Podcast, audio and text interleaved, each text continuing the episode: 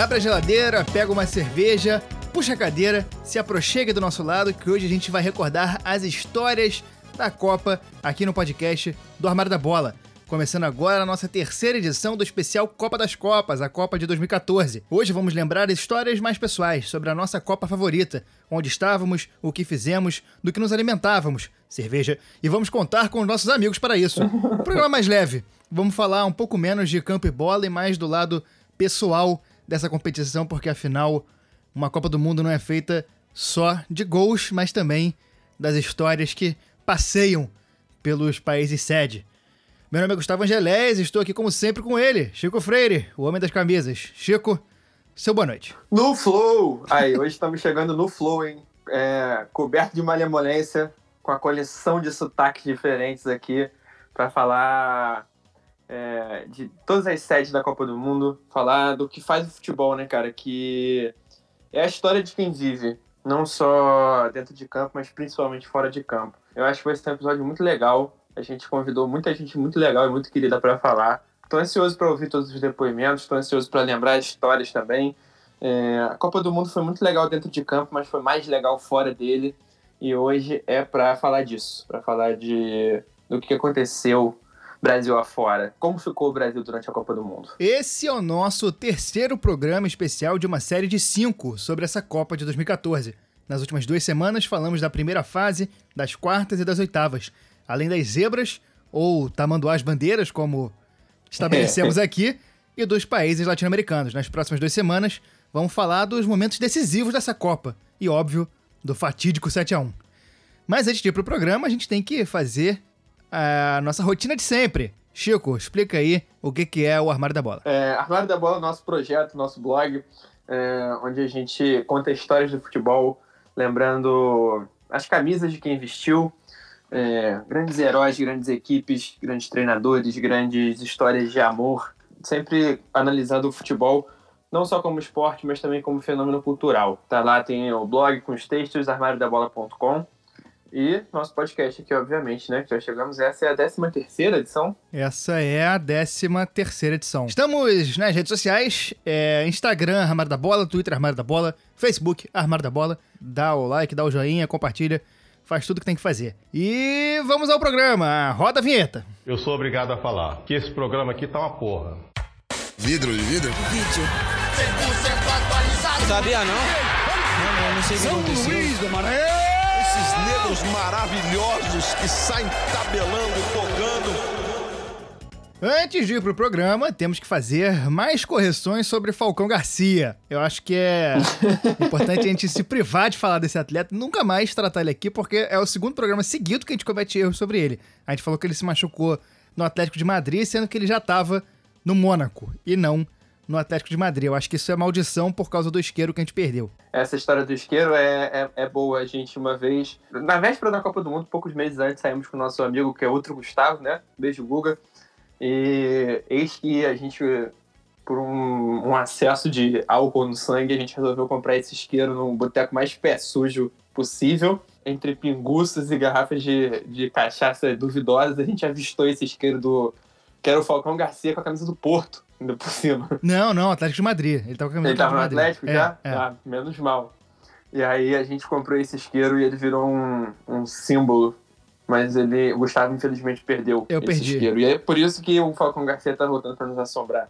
Isso é uma cisma na nossa amizade. Chico nunca me perdoa. Além disso, trazendo aqui informação sobre o goleiro Ochoa, do México, que é algo muito importante que a gente deixou de fora. Ele foi namorado da Dulce Maria, do RBD.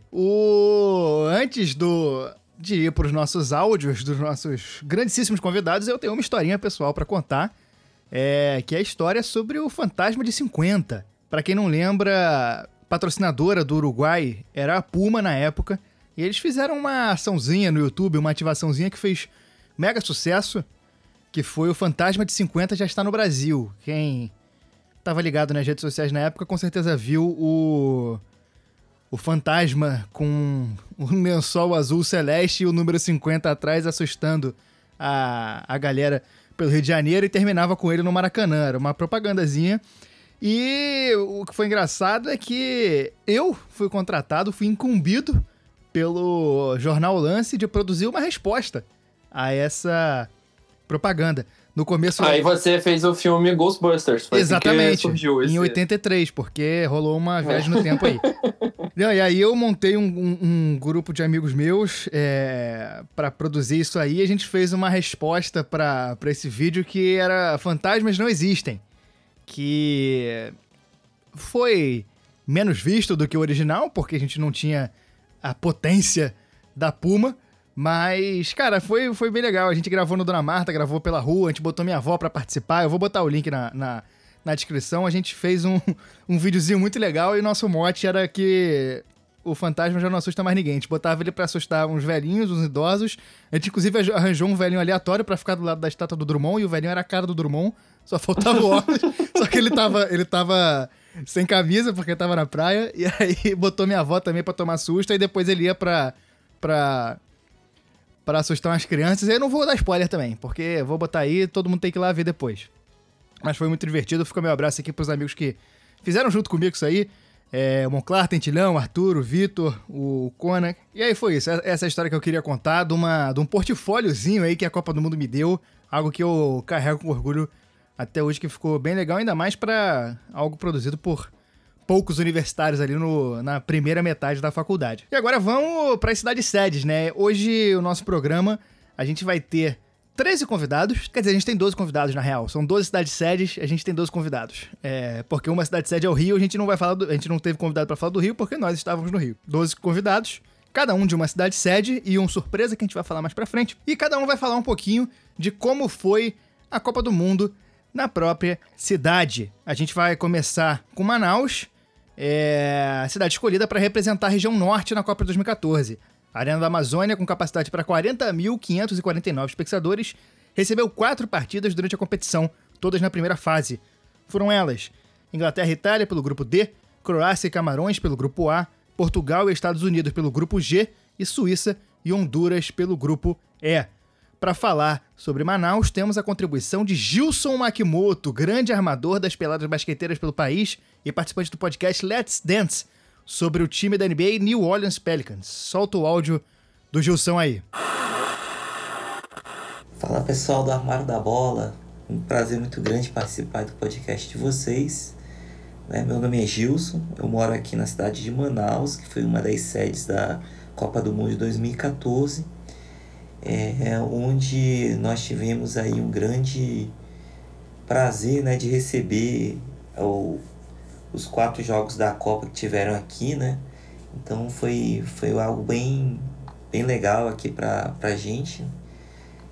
Apesar de todas as denúncias aí de corrupção na construção da arena, todos os embrólios de atraso e tudo mais, mas foi uma época muito, muito importante aqui para a região, porque o nosso vizinho aqui, o Pará, ele por condições de futebol, estrutura, estava mais preparado para receber os jogos do que Manaus. Mas só que Manaus, a gente está aqui dentro da região amazônica, 95% de cobertura vegetal, é um atrativo muito grande que a gente tem aqui, Então acabou se escolhendo a nossa cidade para estar recebendo os jogos da Copa.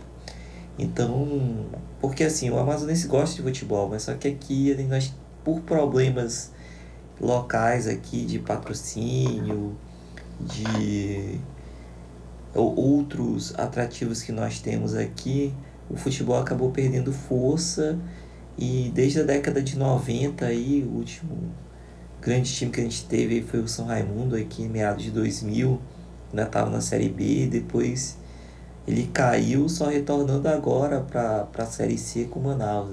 Foi justamente uma equipe criada nessa época da difusão da Copa.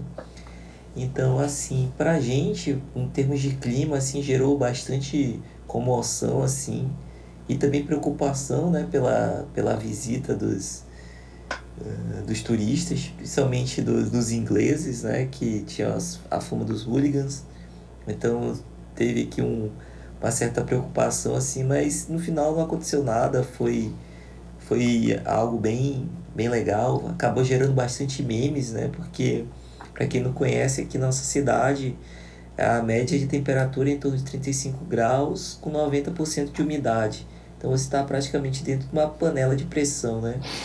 Então os europeus chegando aqui com um sol aqui bem na época de junho, que já é uma época mais seca, então geraram vários memes aí, como eu falei, de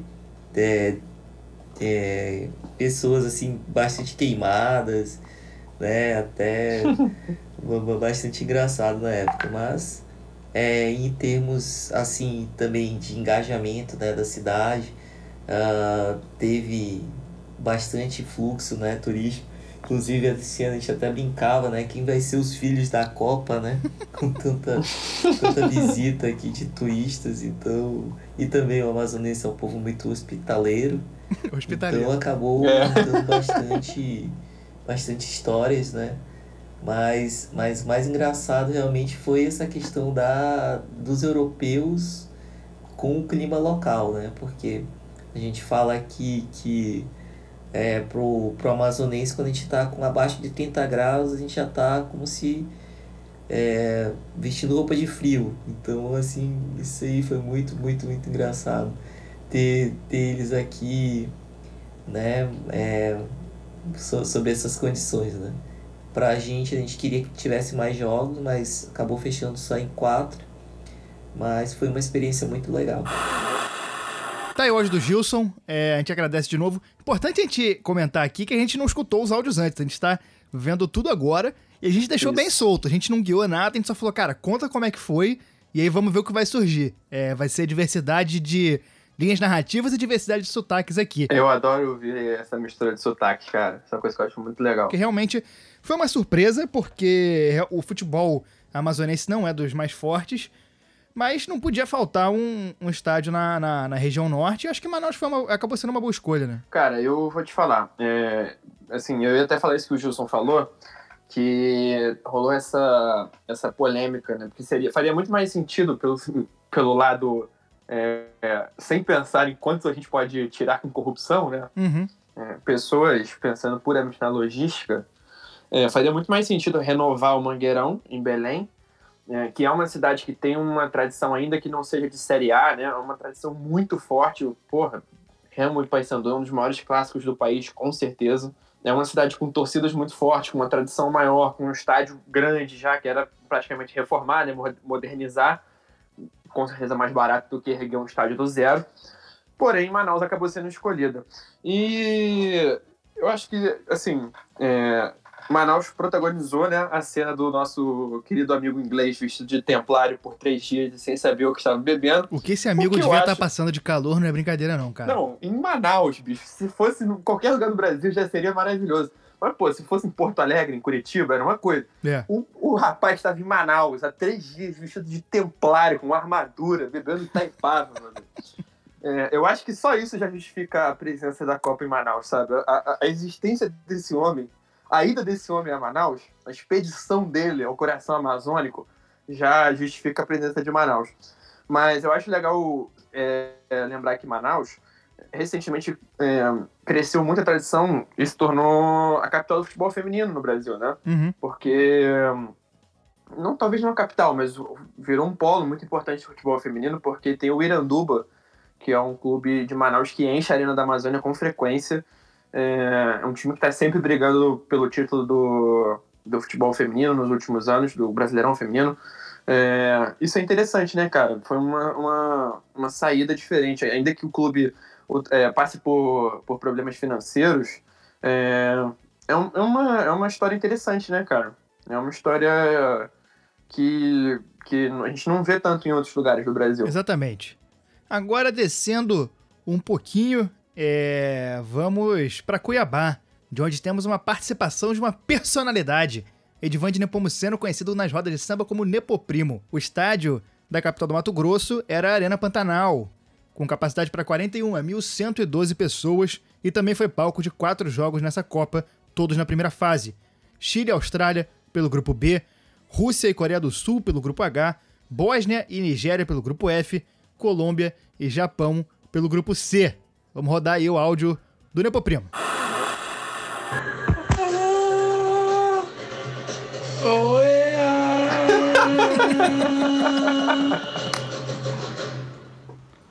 E aí, galera, aqui é o Júnior. Meu nome é Júnior, mais conhecido como Nepo Primo para os íntimos. Eu sou aqui de Cuiabá e por isso eu vim falar sobre a sede de Cuiabá na Copa de 14. Levando o contexto histórico, a Arena Pantanal, que foi a sede dos jogos, né, ela teve 4 partidas na Copa. Essa arena ela foi construída em cima de outro estádio, na verdade. Foi demolido um estádio, chamava Governador José Fragelli, mais conhecido como Verdão, na época. Eu lembro que quando eu era pequeno eu fui assistir vários jogos aqui de campeonato estadual. Aqui eu lembro que eu fui assistir uma vez uma partida do Brasil, um amistoso, eu era bem pequeno. Ela foi inaugurada em 2014, uns 2 meses antes da Copa, em abril, num jogo do Misto contra o Santos. O Misto é um time aqui bem... é o time mais conhecido aqui da cidade. E ele enfrentou o Santos em 2014 pela Copa do Brasil. Foi 0-0 esse jogo. Na Copa teve 4 jogos aqui em Cuiabá, na Arena Pantanal. Chile e Austrália foi 3-1. Eu lembro que nesse jogo o Valdívia jogou muito bem, ele deu uma assistência para o Sanches. Teve Rússia e Coreia. Eu fui nesse jogo de Rússia e Coreia, mas foi um jogo muito ruim, que inclusive foi aquele jogo que o goleiro da Rússia, que eu esqueci o nome agora, ele frangou. Ele tomou um frango muito feio, acho que foi o frango mais feio da Copa. E teve Nigéria 1-0 contra a Bósnia, o time do Chico, né? E teve o jogo que eu achei o jogo melhorzinho, que na verdade foi uma sapatada da Colômbia no Japão, foi 4-1. Nesse jogo, inclusive, o Rames fez um golaço, que na época foi até antes dele fazer aquele gol contra o Uruguai nas oitavas, era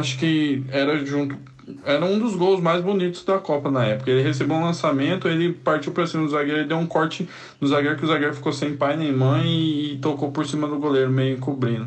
Nesse jogo também foi aquele jogo que o goleiro da Colômbia, que tinha uns 55 anos, ele entrou. Ele era banco, ele entrou para bater o recorde lá. Mas é isso. Eu lembro que a cidade, na época, foi invadida por chileno, cara. A torcida do Chile é muito foda. Ela invadiu a cidade. Eu lembro que eu torci demais pro Chile nessa Copa. Menos contra o Brasil, na verdade. Porque os caras eram muito foda. Cara, os caras tomaram a cidade de assalto mesmo. A torcida da Colômbia chegou perto aqui na cidade, levando em conta o que eu vivi aqui. Eles também invadiram a cidade, mas o Chile eu acho que foi até numa proporção maior. Eu lembro de uma história, eu vivenciei, na época eu andava muito de ônibus para lá e para cá. Eu lembro que eu voltando com uma colega minha de ônibus para casa, tava cheio de chileno no busão. Era acho que uns 2 dias antes da partida do Chile.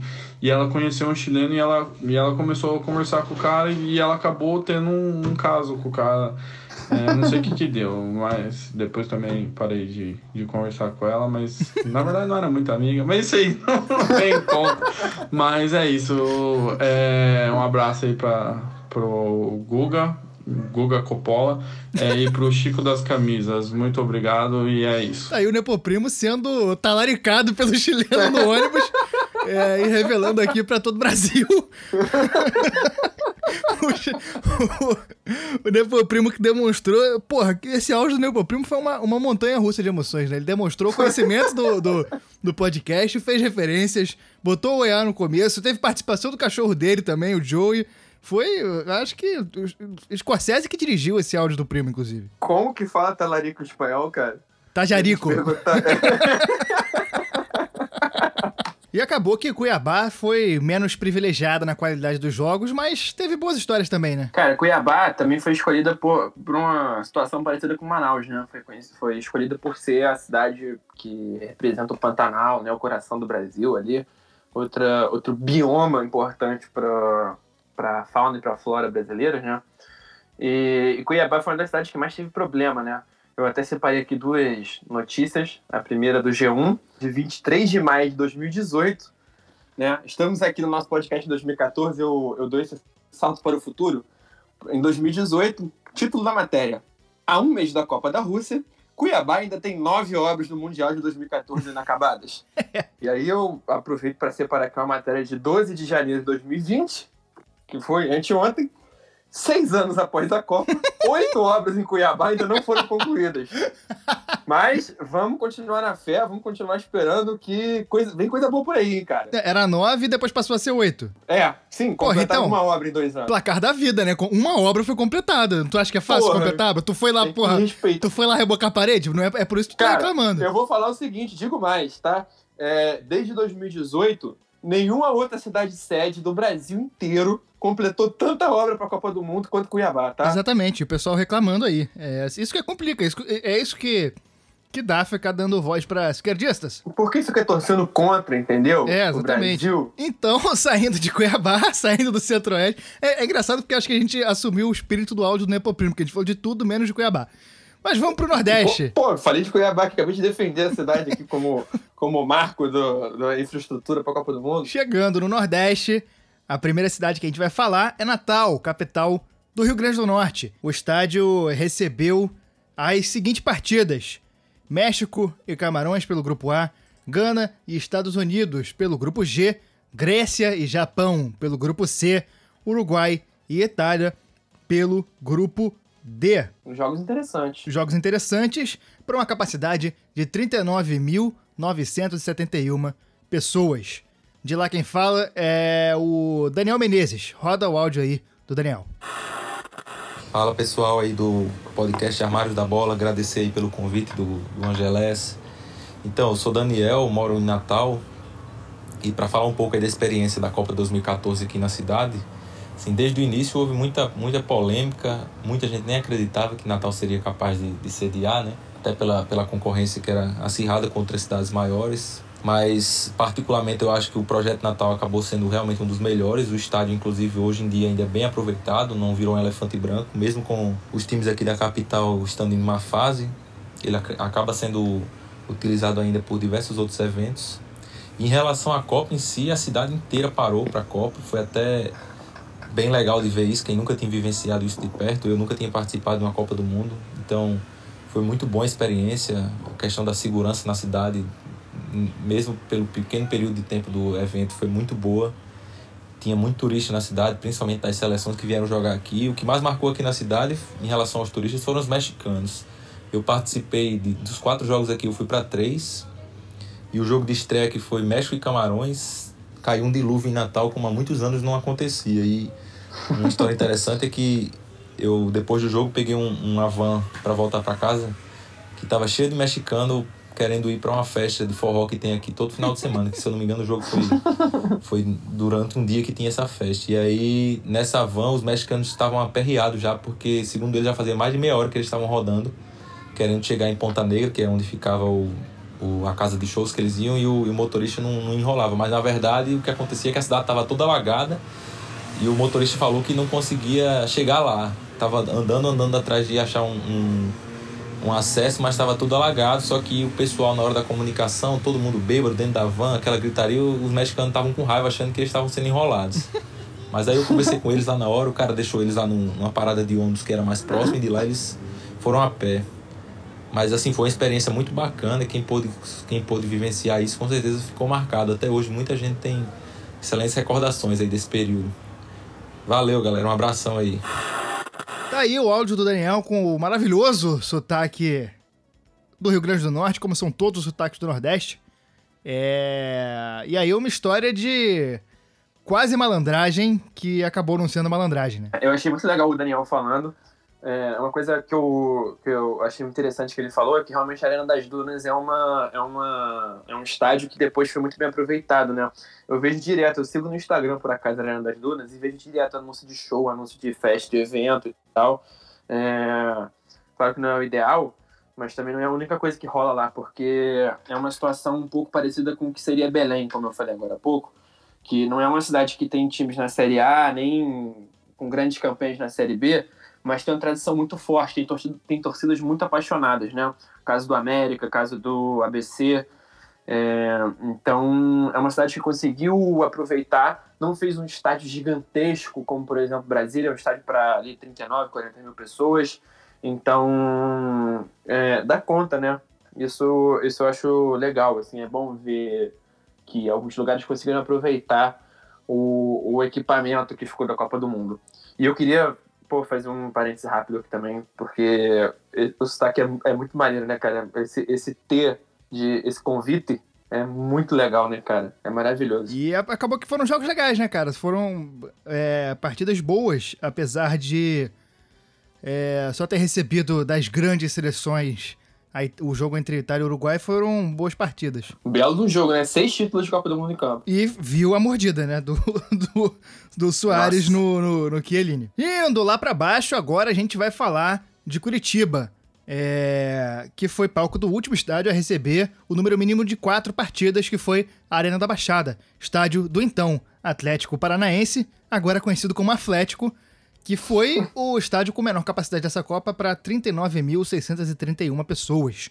Outrora chamado pelo nome maneiríssimo de Kyocera Arena, recebeu os jogos Irã e Nigéria pelo grupo F, Equador e Honduras pelo grupo E, Espanha e Austrália pelo grupo B e Argélia e Rússia pelo grupo H.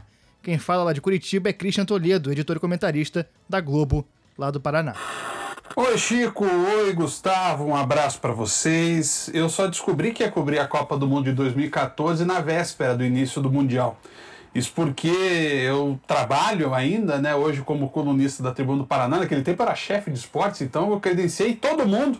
Mas a Tribuna é um jornal local, não é um jornal de grande alcance nacional. Então ficou essa dúvida, eu não sei como é que foram esses meandros da FIFA.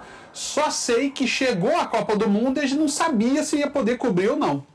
Eu fui até São Paulo para cobrir o Congresso da FIFA, fui apenas cobrir o Congresso, e sem ter a certeza de que quando acontecesse o primeiro jogo em Curitiba eu estaria na Arena da Baixada. Não tinha comprado ingresso, os ingressos eram muito caros, eu não tinha dinheiro à época para comprar, mas consegui, na véspera, portanto, saber que ia ter a credencial só quando eles avisaram que estava liberado para buscar. E confesso que eu cheguei até a porta da Arena da Baixada, em dúvida se eu teria ou não mesmo essa credencial, se chegaria lá e disse, não tem nada seu aqui, o senhor não tem credencial nenhuma. Mas deu certo, foi muito bacana, foi uma emoção especial, mesmo eu não tendo ido até uma Copa, a Copa vindo até Curitiba, para mim foi super especial poder cobrir o Mundial. Os jogos também, convenhamos, aqui em Curitiba não foram os mais emocionantes, mas é uma sensação única, né? Você poder acompanhar toda essa movimentação, mesmo uma cidade contida, né? Um pouco retraída, para alguns até antipática como Curitiba, nós curitibanos somos muito fechados. Foi bem bacana, foi muito bacana, foi muito especial, eu fico muito feliz de lembrar desse momento. Gosto de ver como as pessoas se abraçaram no Mundial aqui em Curitiba, todo mundo tem uma lembrança boa, mesmo quem não tenha ido aos jogos. Foi uma época legal, uma época que faz falta, né, porque era um futebol mais suave de se acompanhar, né, não havia aquela tensão envolvida no esporte. Hoje, esse ódio que existe em todas as atividades profissionais, foi bem bacana, foi emocionante. Pode ter mais, viu? Pode ter mais Copa aqui em Curitiba, assim, não vou ficar bravo não. Um abraço pra vocês. Pode ter mais, a gente não vai reclamar mesmo não. O Christian falou, muito legal o áudio, o Christian falou um aspecto importante, cara, que é o lado jornalístico, né, de uma cobertura de Copa do Mundo. A gente que trabalha com comunicação tem sempre essa coisa de querer trabalhar numa Copa. E a gente ali em 2014 tinha... Quantos anos pra que a gente tinha? 20 para 21 anos. Eu tinha colocado o objetivo de trabalhar numa redação de Copa do Mundo, numa redação de jornal esportivo durante a Copa do Mundo, e acabou que eu consegui fazer isso, né? Apesar de eu estar ali no quarto período da faculdade, eu consegui fazer isso justamente por causa do que eu falei mais cedo, do Fantasmas Não Existem, né? Eu fiz aquela campanha, a partir dali eu comecei a estagiar no lance e fiz parte dessa cobertura da Copa do Mundo sem credencial. Trabalhei como ele achou que ia trabalhar na Copa do Mundo, tendo que me virar, indo pra muita fanfest, cobrindo muita rua. Mas realmente dá saudade, né? Outros tempos, né? A gente falando, lembrando essas histórias de Copa do Mundo, lembrando de como foram os jogos, parece outro tempo. Tempos de pujança econômica, de Brasil respeitado lá fora, de tranquilidade. Copa do Mundo hoje em dia, no meio da pandemia, parece outra coisa. Parece que a gente virou 180 graus. Oh, eu anotei aqui pra falar mais ou menos o que você falou também, tipo... Mas puxar um detalhe interessante. É engraçado, né, que a FIFA tem essa imagem de... Nossa, é tudo meticulosamente perfeito, padrão FIFA, e nananã, e engessado, e pasteurizado. E é uma bagunça na organização, as pessoas não sabem se vão ter credencial, se não vão ter, sabe? E isso é erro da FIFA, isso é erro do pessoal de lá mesmo, tipo... E eu lembro de ouvir mais de um relato em relação a isso, não foi só o Christian que passou por esse tipo de coisa, de não saber se vai cobrir, se não vai, de chegar lá na hora e descobrir se tá com credencial ou não. Eu imagino a emoção dele, né? Quando ele pegou e falou assim, meu Deus do céu, a credencial tá na minha mão, eu vou cobrir a Copa do Mundo. Deve ser uma coisa de maluco. Continuando na região sul, vamos descer um pouquinho aos Pampas, onde temos o gigante da Beira-Rio, estádio internacional, com capacidade para 43.394 pessoas, e foi palco das seguintes partidas: França e Honduras pelo grupo E, Holanda e Austrália pelo grupo B, Argélia e Coreia do Sul pelo grupo H, Argentina e Nigéria pelo grupo F, e nas oitavas de final, Alemanha e Argélia, jogo que a gente rasgou seda semana passada como um dos melhores jogos dessa Copa do Mundo. Do Rio Grande, quem conta a história é Renato de Medeiros, jornalista do grupo RBS. Roda aí. Fala tu que eu tô cansado, Renato. Fala, Gustavo. Fala, Chico. Um oi pra todos e pra todas que estão conosco no Armário da Bola. É um prazer muito grande pra mim recordar histórias pra vocês, porque a Copa em Porto Alegre foi demais e tem uma marca pessoal pra mim muito legal também, que é lá em 2009, quando o Brasil foi anunciado como sede da Copa de 2014, eu ainda estava no colégio, mas eu já tinha certeza que eu queria ser jornalista esportiva, e eu falei pra minha família, quando saiu o papelzinho lá do Brasil, tava, eu lembro, Pelé de gravata verde e amarela, o Lula, que né, era o presidente do Brasil naquela época, toda a comitiva brasileira acompanhando a determinação da sede. Quando saiu que era Brasil, eu disse pra minha família, ó, eu vou tá cobrindo essa Copa. Então foi muito legal, porque em 2014 eu realmente estava cobrindo a Copa, e foi uma experiência emocionante e certamente inesquecível, não só pra gente que teve a oportunidade de trabalhar naquela Copa do Mundo, mas pra qualquer torcedor que gosta de futebol e estava no Brasil naquele período. E Porto Alegre, em especial, foi abençoada na escolha dos jogos e das torcidas que estiveram aqui. Começando pelo primeiro jogo, que teve França e Honduras aqui em Porto Alegre, inaugurando já a tecnologia para confirmar gol. Primeiro gol eletrônico, digamos assim, ou tecnológico, da história das Copas do Mundo foi em Porto Alegre, o gol do Benzema, choradinho, que primeiro bateu no goleiro, antes na trave ainda, mas a primeira confirmação foi no estádio Beira-Rio, no jogo aqui em Porto Alegre.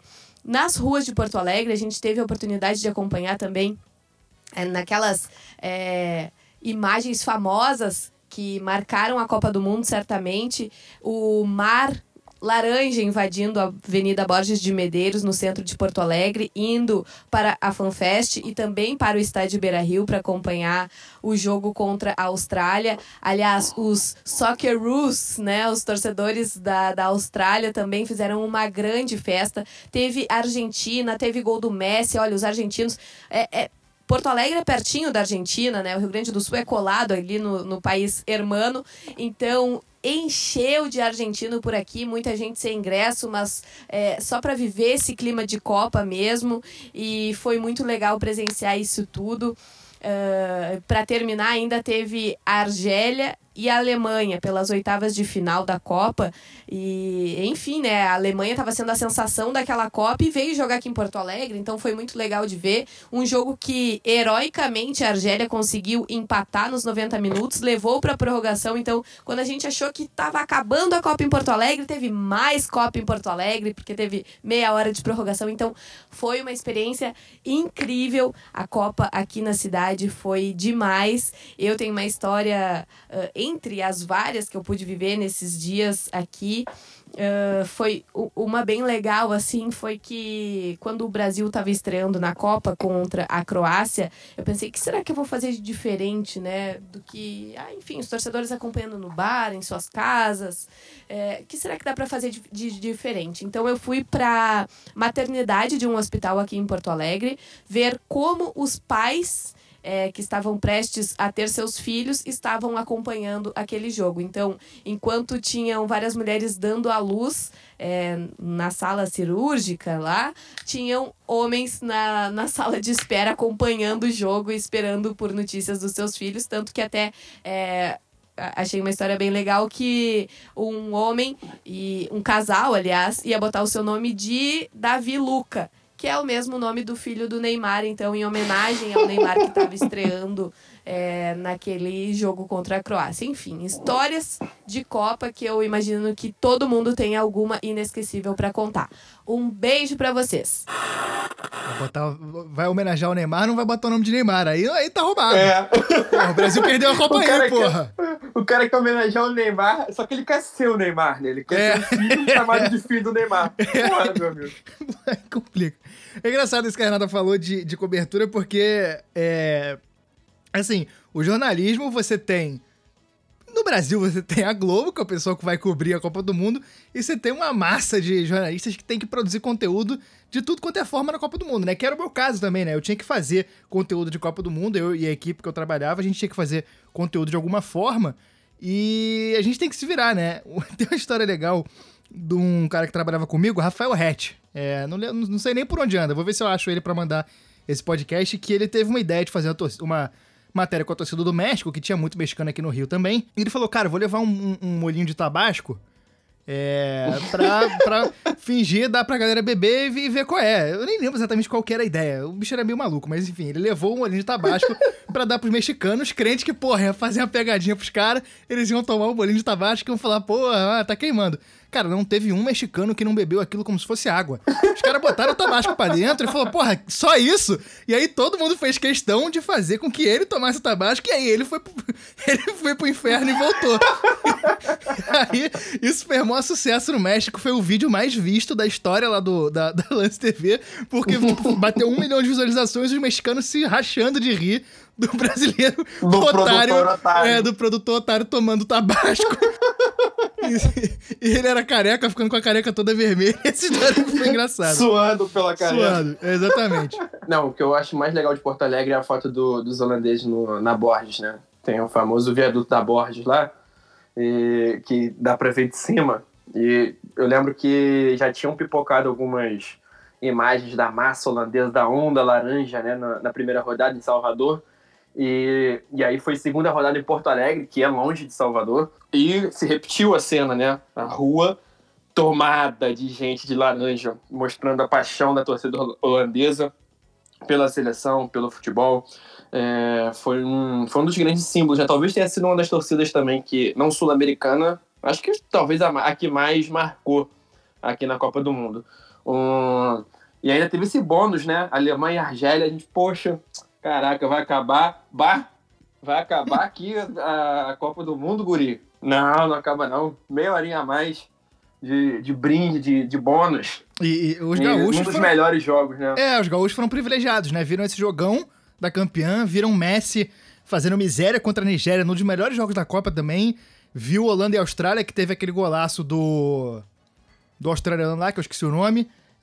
Viu Benzema, Pogba, a seleção da França, foi... Uma cidade que teve o privilégio de acompanhar vários jogos maneiros. Se deu bem. Agora subindo o Brasil, indo lá para Recife, cidade da Arena Pernambuco, com capacidade para 42.610 pessoas. Foram 5 partidas por lá.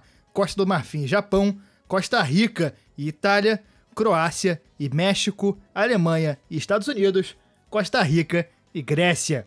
Sobre a capital pernambucana, temos um paraibano para falar, o Pereira, lá do necessário podcast Baião de 2, grande podcast sobre futebol e cultura nordestina. Roda aí o áudio do Pereira. Fala galera do podcast Armário da Bola, beleza? Aqui é o José Pereira do Baião de 2, estou aqui para falar um pouco como foi a Copa do Mundo na cidade de Recife, na época eu morava lá e tive a oportunidade de ir um jogo na Arena Pernambuco entre Alemanha e Estados Unidos. Era a última rodada dos grupos, acabaram que os dois times passaram de fase por conta de uma combinação de resultados, mesmo com a Alemanha vencendo por 1-0, os Estados Unidos passou de fase com apenas 4 pontos, se não me engano foi por conta de saldo de gols.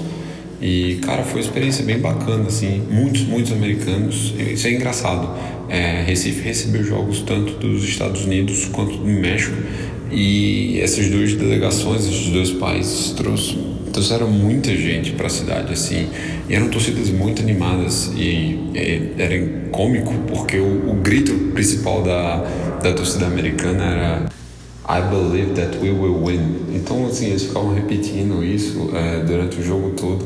Cara, as complicações logísticas eram eminentes, assim. A gente pegou transporte dentro um dos shoppings das cidades e íamos de ônibus até o estádio, que ficava bem distante de Recife, sei lá, 30 km do centro. O acesso era bem ruim. Tinha um metrô também, que foi uma estação de metrô que foi inaugurada para a competição, mas... foi aos modos bem Copa do Mundo, assim, muito nas coxas, foi complicado, mas em compensação a experiência que tinha na cidade, assim, as aglomerações, as fanfests, e essa, assim, no centro do Recife, era muito legal, trouxe uma vibe muito bacana, e é engraçado, né, como eu morei na Alemanha, eu recebi um amigo meu que fez intercâmbio no Brasil, e aí ele ficou lá em casa, a gente foi pro jogo juntos, bem, todos parametrados, né, com efeitos germânicos, e no fim do jogo, assim, no shopping, a gente trombou com alguns americanos num restaurante e começamos a conversar e tal, e eles eram de Dallas, e aí eu falei que eu torcia pro Dallas Mavericks, e acabou que no fim das contas eles também, e pagaram a nossa conta, assim, toda, velho, e a gente tinha pedido uma cacetada de parada, assim, tipo, cebola frita, milkshake, assim, muita comida, e aí os caras pagaram, mas cara, foi um sentimento bem legal, assim, tipo, primeiro que gera um cosmopolitismo que talvez não é tão usual, mesmo Recife sendo uma cidade muito turística, e era uma galera muito sangue boa, assim, pra aproveitar. A Copa das Copas é um adjetivo muito justo e dá uma saudade da porra, velho. Galera, brigadão aí, qualquer coisa é só perguntar no Twitter, valeu? Abraço! Eu gostei que o Pereira foi gravar na catedral o áudio. E, porra, eu acho que eu fui a única pessoa que não tive conta paga por nenhum gringo nessa Copa. O Chico já contou aqui a história do Rubem, que pagou quantidades abissais de cerveja. E os gringos estavam com a carteira aberta, né? Cara, esse dia do Rubem, sem exagero, bebi umas 10 cervejas, eu sei que eu paguei 2. O resto caiu do céu. Veio da mão de Rubem. Eu pesquei aqui, a Arena Pernambuco não é em Recife exatamente, ela é em São Lourenço da Mata. São Lourenço da Mata. Que é uma cidade da região metropolitana. E a Recife acabou vendo bons jogos também, né?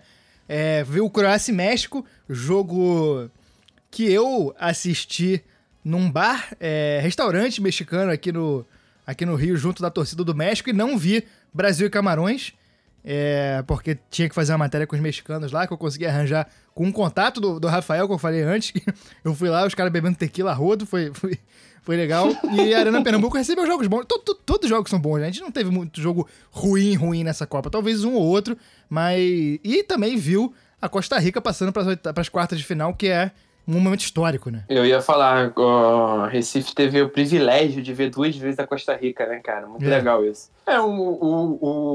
O adendo que eu queria acrescentar aqui é que, assim, muitos gringos pagaram coisas pra gente, mas a gente pagou cerveja pra gringo também. Isso tem que ser dito.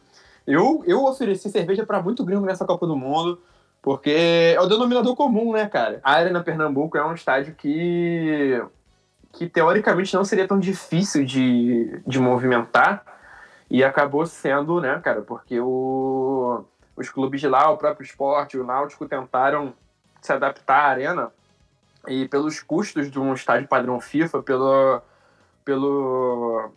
gasto que se precisa para manter um equipamento desse nível, desse tamanho, dessa dimensão, acabaram desistindo, né? O Náutico estava terminando de reformar o estádio de Aflitos agora há pouco tempo, porque teve uma queda muito expressiva de rendimento nos últimos anos. E porque o que acontece? Com um estádio desse, você precisa subir o preço do ingresso para pagar as contas, porque é um estádio com mais modernidade, um estádio maior, um estádio que você precisa...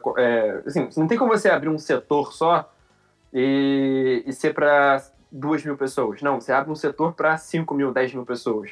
Então você precisa ter gastos para isso, com comida para as pessoas, com banheiro, com conta de luz, com conta de água. E às vezes você abre um setor para 10 mil pessoas e não enche dessa forma. Você precisa subir o preço do ingresso para pagar essas contas e, ao mesmo tempo, essa subida no preço do ingresso afasta as pessoas do estádio. Acabou que a Arena Pernambuco se tornou meio que um problema para os clubes de lá, né? Apesar de ser uma cidade com muita presença de times grandes do futebol, times muito tradicionais, torcidas... Tem 3 times de torcidas muito apaixonadas. É um polo futebolístico do Brasil com figuras frequentes na Série A. E era de se esperar que a Arena Pernambuco se tornasse um lugar fácil de levar depois da Copa, né? Mais do que, por exemplo, Manaus, Cuiabá. E acabou que não. Acabou que a Arena Pernambuco se tornou um problema. Os clubes de lá testaram essa mudança para a modernidade e viram que era melhor ficar na casa deles mesmos.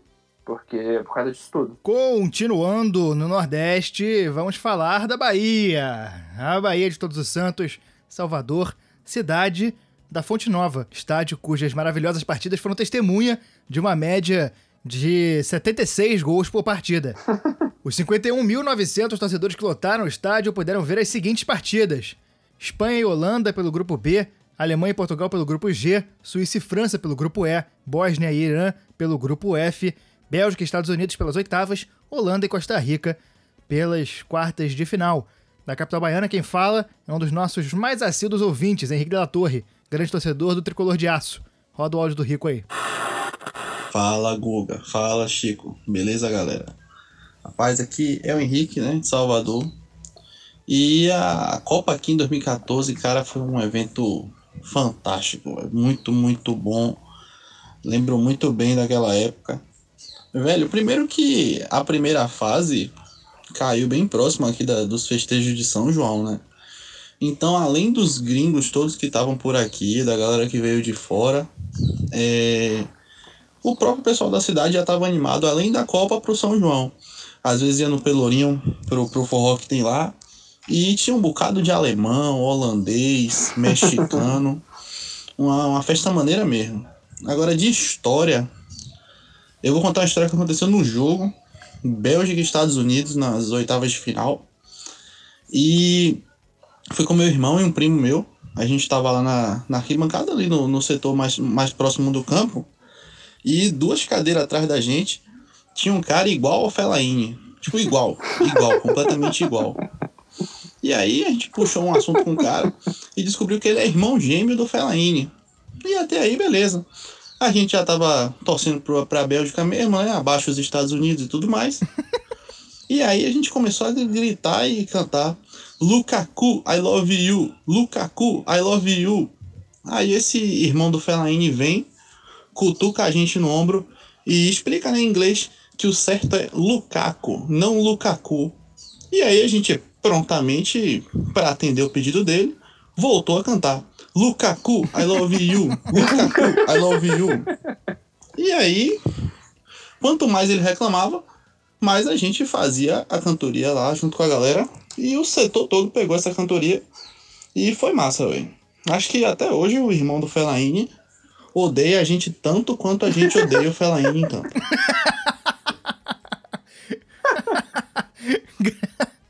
Ai, o Fellaini é realmente um jogador desagradável. E o áudio do Rico conta aí um aspecto importante da vida nos estádios, que é notar torcedores que parecem jogadores, só que nesse caso era irmão gêmeo do cara. E resta a dúvida se era irmão gêmeo mesmo, era só um caoseiro que tava ali. Vai ver que o cara era baiano também e meteu o caô que era irmão gêmeo do Felaíno. Né? É. Cara, ele não é o sósia da torcida, né, cara? Ele é o sósia de sangue, ele é um gêmeo. Cara, muito irado isso, cara. Imagina essa situação. Não, eu gosto muito, muito, muito, muito da Fonte Nova, cara. Eu já falei isso no outro programa, eu sou apaixonado por esse estádio. Não tem muita razão, não. Amor a gente não explica, né, cara? E a Copa do Mundo me fez ir pra Salvador pela primeira vez na vida. Eu conheço pouco da capital baiana, apesar de gostar muito da Bahia, de ir muito pra lá, mais pro sul, minha avó tem casa lá. De ser um estado muito especial pra minha vida. Eu conheço pouco Salvador e mesmo assim é o suficiente para ser completamente apaixonado pela Fonte Nova. Eu fiquei muito feliz por ter ido em Bósnia e Irã, como eu contei no outro episódio. Tem a história do Marcelo Diné que eu contei também, pessoal, volta aí no episódio aí sobre a fase de grupos que vocês vão escutar. Foi uma história muito legal. E eu lembro também de ir no FanFest, cara, que era no Farol da Barra. Fui com o Luca, com o Frois, um amigo querido. Tem muito tempo que eu não falo com ele, vou mandar esse podcast pra ele. Foi um camarada que me ajudou a curtir a Copa do Mundo. Minhas 24 horas em Salvador, eu curti graças a essa ajuda dele, essa companhia. E é isso, né? Salvador teve aproximadamente a média de todos os gols por minuto. A média de todos, exatamente. E, pô, viu Espanha, viu Holanda, viu Alemanha, viu Portugal... Viu todo mundo? Pô, tá de brincadeira. Salvador se deu bem demais aqui. E como foi bom ter Salvador nessa Copa do Mundo, né? Eu gostaria de participar desse forró aí com os gringos lá. Isso aí deve ter sido fervo. Indo pra Fortaleza, a capital do Ceará recebeu 6 partidas pra uma capacidade de 60.342 espectadores. Foram os jogos: Uruguai e Costa Rica, pelo grupo D, Brasil e México, pelo grupo A, Alemanha e Gana, pelo grupo G, Grécia e Costa do Marfim, pelo grupo C, Holanda e México, pelas oitavas, Brasil e Colômbia, pelas quartas. De lá quem fala é uma celebridade do mundo dos podcasts, Lucas Nepomuceno, o famoso Nepopop, lá das organizações Café Belgrado. Inclusive, muitos dos convidados aqui eu conheci no Giannis, que é o grupo dos apoiadores do podcast Café Belgrado, um dos melhores recintos da internet. Toca o áudio aí do Nepopop. Eu adoro que você fala toca aí como se não fosse você mesmo que tocasse aí. Tem que rolar um charminho. Olá, amigos do Armário da Bola. Eu sou Lucas Nepomuceno, nascido e criado em Fortaleza. Aqui eu vivi a minha vida toda. O primeiro jogo aqui foi Uruguai e Costa Rica. A gente foi na expectativa de presenciar uma Copa de confirmação da ótima geração uruguaia. Mas quero dizer melhor, né? Os outros foram. Porque quando eu fui entrar no jogo, cadê meu ingresso? Alguém tinha passado a mão. Pronto. Tava muito animado ali no pré-jogo. Provavelmente viram na minha bermuda de bobeira e perdi o ingresso. Fui fazer o BO dentro do Castelão e localizaram lá pelo meu cartão de crédito e documento que eu de fato deveria estar vendo o jogo, né? E aí me liberaram, deixaram eu entrar. Caramba! Mas eu entrei quase no intervalo já tava 1-0 pro Uruguai. E depois que eu cheguei, fui pé quente, os ticos viraram pra 3-1. Foi demais a festa costarriquenha naquele dia. A Costa Rica foi a sensação daquela Copa. Tinha caído no grupo da morte, mas não era grupo da morte por causa deles, porque tinha Uruguai, Itália, Inglaterra. E eles passaram em primeiro, né? E ali, aqui em Fortaleza, começava aquele lindo sonho. O segundo jogo foi completamente esquecível. Valeu pela festa mexicana. Muitos chapulins, muitos chaves. Mas foi Brasil 0, México 0. E já o terceiro jogo foi espetacular. Alemanha e Gana. E desse jogo eu tenho incríveis lembranças mesmo. Para chegar no Castelão, você precisava ir até um bolsão, num dos pontos da cidade. E aí você ia ou de ônibus para lá, ou deixava o seu carro lá. Mas ali você pegava você apresentava o seu ingresso e entrava num ônibus da FIFA. Você pegava aquele ônibus da FIFA que te deixava mais ou menos 2 quilômetros do estádio. E aí você ia andando embaixo de um sol escaldante, sempre em horários assim, nada convidativos para uma caminhada em Fortaleza. Então você tinha que ir comprando bastante cerveja no caminho com os populares, né? Fazer uma festa ali vendendo cerveja 3x10 para aguentar o calor e você chegar no estádio bem hidratada. E nesse caminho eu fui conversando com os torcedores, muitos torcedores da Alemanha, né? Eu aprendi lá com eles um canto para o Lucas Podolski, que infelizmente não usamos, porque ele não entrou em campo. Aprendi também que eles estavam muito confiantes para o título. Eles estavam achando que a seleção era incrível, grandes jogadores e tal. Só que em campo, o que a gente viu foi uma Gana abusando de perder gol. Perdemos muitas chances, podíamos ter vencido aquela partida. Foi 2-2, saiu bem barato para os alemães. O Castelão viu também o Klose empatar o jogo, 2-2. Ele tinha acabado de entrar e ele empata o jogo. E ele também empata com o Ronaldo ali, né, no quesito gol em Copas. Então, mais esse fato curioso aqui em Fortaleza. O quarto jogo da Copa aqui era valendo vaga. Foi Grécia contra a Costa do Marfim. Eu estava muito no hype para ver o Drogba, para ver o Gervinho e a Yaya Touré. Mas o que eu vi foi uma Grécia epicamente passando de fase com um gol de pênalti aos 47 do segundo tempo. Foi bem louco esse jogo mesmo. Eu fui realmente caracterizado como um grande torcedor de Costa do Marfim e fiquei arrasado com o resultado. Mas pela entrega dos gregos você até ficava também comovida. Depois começaram os jogos de mata-mata aqui, né? Foram dois. Primeiro foi Holanda e México nas oitavas. 2-1 de virada para a Holanda. A Holanda estava perdendo até os 43 do segundo tempo, mas ainda deu tempo de carimbar a tradicional eliminação mexicana nas oitavas. Uma pena para os mexicanos que lotaram Fortaleza. Foi o país que mais mandou turista para a Copa, pelo menos aqui em Fortaleza. É estimado que 30% dos estrangeiros que passaram aqui em Fortaleza não fossem mexicanos. E o último jogo aqui foi justamente Brasil e Colômbia, a última vitória do Brasil na Copa. O jogo dos gols de zagueiro, né? Um do Thiago Silva, um do Davi Luiz. O jogo da contusão do Neymar. Inclusive o Neymar vai ser atendido aqui. O primeiro atendimento é no hospital aqui em Fortaleza. Mas esse dia especificamente, a gente não tinha noção da gravidade da lesão do Neymar lá.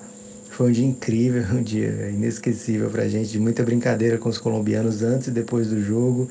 Tinha muito colombiano, né, aqui, então... Eu e meus amigos, antes do jogo, a gente ficava cantando a plenos pulmões, de maneira bem embriagada. Vai voltar para Bogotá, para todo lado. Até, inclusive, cantamos para suecos isso. A gente achou que era colombiano porque estava com blusa amarela. Depois a gente até teve que pedir desculpa. E deu Brasil, né? 2-1. Às vezes a gente torce para que o Brasil não tivesse passado. Mas, enfim... dá pra dizer que a gente curtiu bastante a Copa e ela acabou no momento certo aqui em Fortaleza, porque depois do 7-1 dificilmente a gente ia querer ver jogo da Copa. Não ia ser a mesma coisa, né? Aqui na cidade alguns fatos curiosos. Foi o surgimento do bicicletax. Como eu falei, as pessoas precisavam ir andando mais ou menos 2 km naquele sol escaldante até chegar no estádio. E... os populares começaram a cobrar R$10 para levar o pessoal na garupa, levar os gringos na garupa de bike, e eles ainda iam pela sombra, né? Porque quem estava andando tinha que andar dentro do lugar marcado, mas quem estava na bike estava livre, né? Então eles iam não só no conforto da garupa da bike, como iam pela sombra. E grande momento aí do empreendedorismo local. Assim, foi um evento incrível e viciante. Em certo momento, durante a Copa, eu estava tão no hype que eu queria comprar ingresso para o Uruguai contra a Itália, lá em Natal, de ir e voltar no mesmo dia. Mas fui vetado, não vou dizer por quem, porque ela está aqui do meu lado. Mas é um evento que quem puder participar um dia, participe. Copa do Mundo é inigualável. Grande abraço a vocês do Armário da Bola. Grande podcast. Abraço. Tá aí o áudio do Nepopop exaltando o empreendedorismo local improvisado de Copa do Mundo. Não, muito legal essa contribuição. Eu achei esses dias, cara, no Facebook, um evento, cara, deu reunião da galera lá em casa pra ver Brasil e México, que era o Chico Fanfest, né? E aí tem vídeo da gente cantando na capela lá, né? Eu falei, ai meu Deus do céu, 6 anos depois, pra que isso? Se eu soubesse o que ia acontecer depois... E eu lembro que esse jogo a gente assistiu, apesar de ter sido um resultado tosco, né? Um 0-0 horrível com o Ted Mosby, namorado da Dulce Maria, agarrando igual um louco. A gente começou a apelidar os jogadores chamar os jogadores do México pelos nomes dos personagens do Chaves. O goleiro é Dona Florinda. E aí a gente ficou, Dona Florinda, vai se ferrar, Dona Florinda, tal, não sei o quê. E Fortaleza, né, viu o Gana jogar de vermelho, como ele falou, como eu falei no último podcast, Gana é uma seleção jogando de branco, outra seleção jogando de vermelho, e viu o Brasil 2 vezes, né? Ele viu talvez o melhor jogo do Brasil, né, na Copa. É, talvez. É engraçado ele falando, porque, né? Ele falando assim, bom, se a gente fosse eliminado, talvez fosse melhor. No nosso Twitter essa semana teve muita gente que falou assim, ai, Pinilha, por que você não fez esse gol? É. E economizar tanta coisa na nossa vida. Mas Fortaleza não foi a única cidade que viu o Brasil duas vezes, né? É. Inclusive, né? Nosso próximo tema, Belo Horizonte, capital próxima de Minas Gerais. Próxima parada. Louca. Assistiu o Brasil duas vezes no Mineirão. É palco do fatídico dia, que a gente vai falar semana que vem. E o estádio recebeu 7 partidas, sendo 2 delas da seleção, como a gente falou, para os 58.170 torcedores de capacidade. Foram as partidas Colômbia e Grécia pelo grupo C, que a família Angelés estava lá, Bélgica e Argélia pelo grupo H, Argentina e Irã pelo grupo F, Costa Rica e Inglaterra pelo grupo D, Brasil e Chile, Brasil e Alemanha. Quem fala lá de Belo Horizonte é Clítia Miranda, fanática por futebol de BH, da cidade com mais bares nesse país. Ô, lugar abençoado é BH. Toca o áudio aí. Bom, o que eu me recordo do clima da Copa de 2014 aqui no Brasil foi no pré-Copa, a série de manifestações de 2013. Então, uma incerteza se realmente teria Copa. Os meus amigos mais jovens, né? Eles manifestando muito de que não queriam ter Copa, esse movimento muito presente de que não vai ter Copa, e também as obras atrasadas. Então, assim, tinha aquela duvidazinha no ar. Será que vai ter Copa?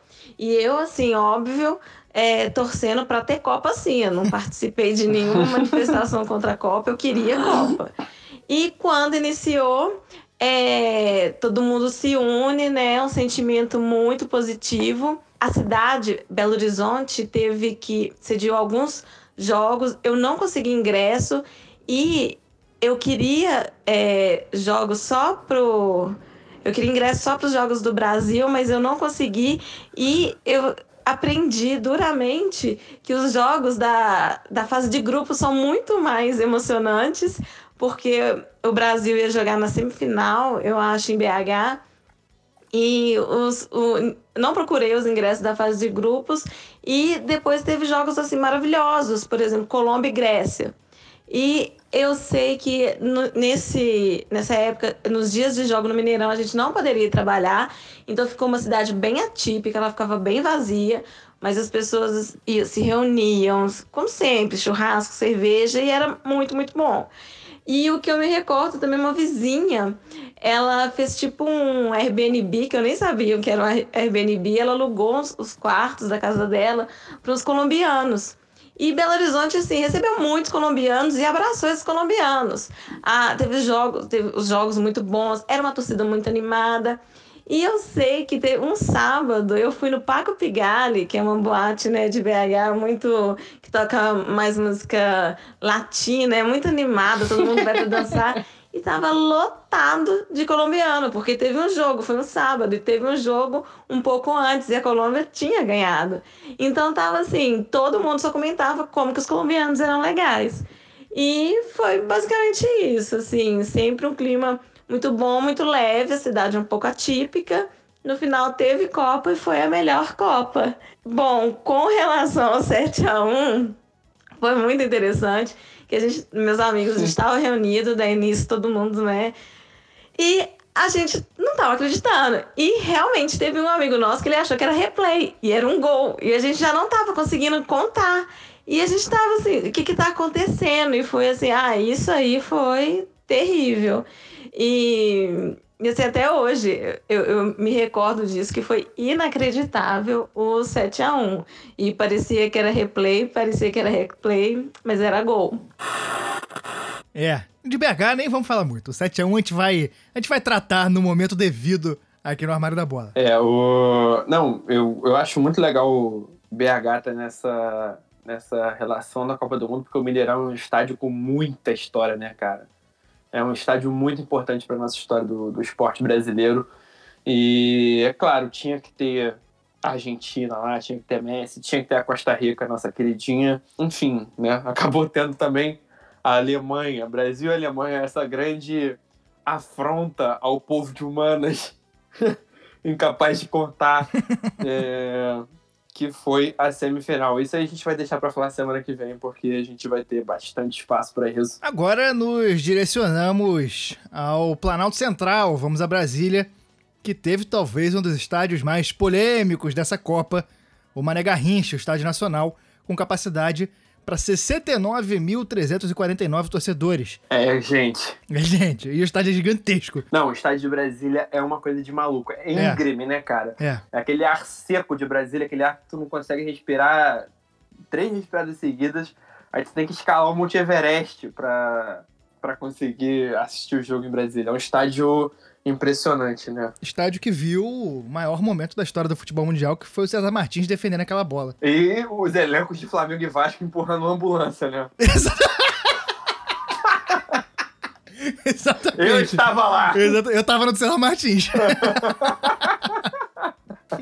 Na Copa do Mundo foram jogados os seguintes jogos: Suíça e Equador pelo grupo E, Colômbia e Costa do Marfim pelo grupo C, Brasil e Camarões pelo grupo A, Portugal e Gana pelo grupo H, França e Nigéria pelas oitavas, Argentina e Bélgica pelas quartas e Brasil e Holanda, um jogo insosso na disputa de terceiro lugar. O áudio que vem é da família Armário da Bola, do meu primo, Vitor Angelés, grande músico e movimentador cultural de Brasília. Recomendo aí todo mundo seguir o perfil dele, Vitor Angelés, e do samba que ele tem na Brasília, que é o Samba Urgente, que é um coletivo que ele faz parte lá, que tem um aspecto interessante de ocupação da cidade. Brasília tem toda essa questão de carro, ocupação da cidade, que as pessoas não andam. E roda aí o áudio do Vitor Angelés. Brasília, na Copa do Mundo de 2014, virou praticamente outra cidade. Brasília é muito arborizada, tem muitos espaços verdes, tem muito distanciamento entre os locais que as pessoas moram. Então, às vezes, você não vê muita pessoa na rua. E durante a Copa do Mundo aqui era gente na rua para todo lado, fantasiado, vestido de várias cores, de vários países. Então, pessoas de diversos países se encontrando, confraternizando, numa energia muito bonita. E a cidade inteira virou uma festa só, né? Então, teve jogo aqui, jogos maravilhosos. Eu fui num jogo da Argentina contra a Bélgica e foi lindo, assim, tinha torcida de diversos países, todo mundo confraternizando. Depois, sempre teve música, choro, samba, que são muito fortes aqui em Brasília. E um clima de alegria que a gente só vê mesmo em Copa do Mundo, Olimpíada, em eventos esportivos assim que agregam as pessoas do mundo inteiro por um motivo só, né? Que é festejar o futebol, festejar a alegria e o amor. O áudio do Vitor. É engraçado também que me relembrou um pouco o áudio do Christian lá de Curitiba, né? Um aspecto meio de cidades que foram alteradas pelo clima, né? Pelo ethos da Copa do Mundo, o clima, porque, porra, Salvador, Rio são cidades que tem festa todo dia. O pessoal tá acostumado a estar na rua. Brasília e Curitiba são cidades que não são conhecidas por esse aspecto, e a Copa do Mundo trouxe isso, né? Essa mistura de gente, mistura esse molejo acabou mudando a cidade pela época, e eu achei bem interessante o áudio também. Não, muito legal mesmo. Brasília é uma cidade que realmente as pessoas não andam na rua, né? É curioso isso. Você já morou em Brasília, eu já fui muito a Brasília. Eu fui pela primeira vez, inclusive, na Copa do Mundo. Eu fui ver Portugal e Gana, como contei no episódio da fase de grupos. E a capital, né? É um lugar que teve também uma polêmica no sentido de talvez tivesse um lugar aqui perto que pudesse ser melhor, que é o caso de Goiânia, com Serra Dourada, né? Serra Dourada, que é um dos estádios mais tradicionais do futebol brasileiro, e poderia representar ali o centro do Brasil, o coração do Brasil. Mas não é a capital, né? Brasília é a capital. Acabaram construindo um estádio monstruoso, um estádio elefântico em Brasília. Elefântico. Estrambólico em Brasília. Estrogonófico em Brasília. Sendo que era só reformar o Serra Dourada, que, enfim, estava ali pertinho e talvez fosse uma cidade que fosse aproveitar melhor o equipamento, né? Em Brasília é complicado, em Brasília realmente não tem futebol. A tradição de Brasiliense e Gama não existe. É um estádio que depende muito de trazer equipes de outros estados. O Flamengo jogou lá com frequência, o Palmeiras já foi lá com alguma frequência também, o próprio Vasco, também aqui do Rio. Todas as torcidas aqui do Sudeste já brigaram lá no Mané Garrincha, já caíram na porrada. Já teve pancadaria de todo mundo lá. E aí, depois de Brasília, vamos a São Paulo, cidade da abertura da Copa do Mundo, onde tudo indicava que o Morumbi seria reformado, mas a diretoria são paulense não aceitou.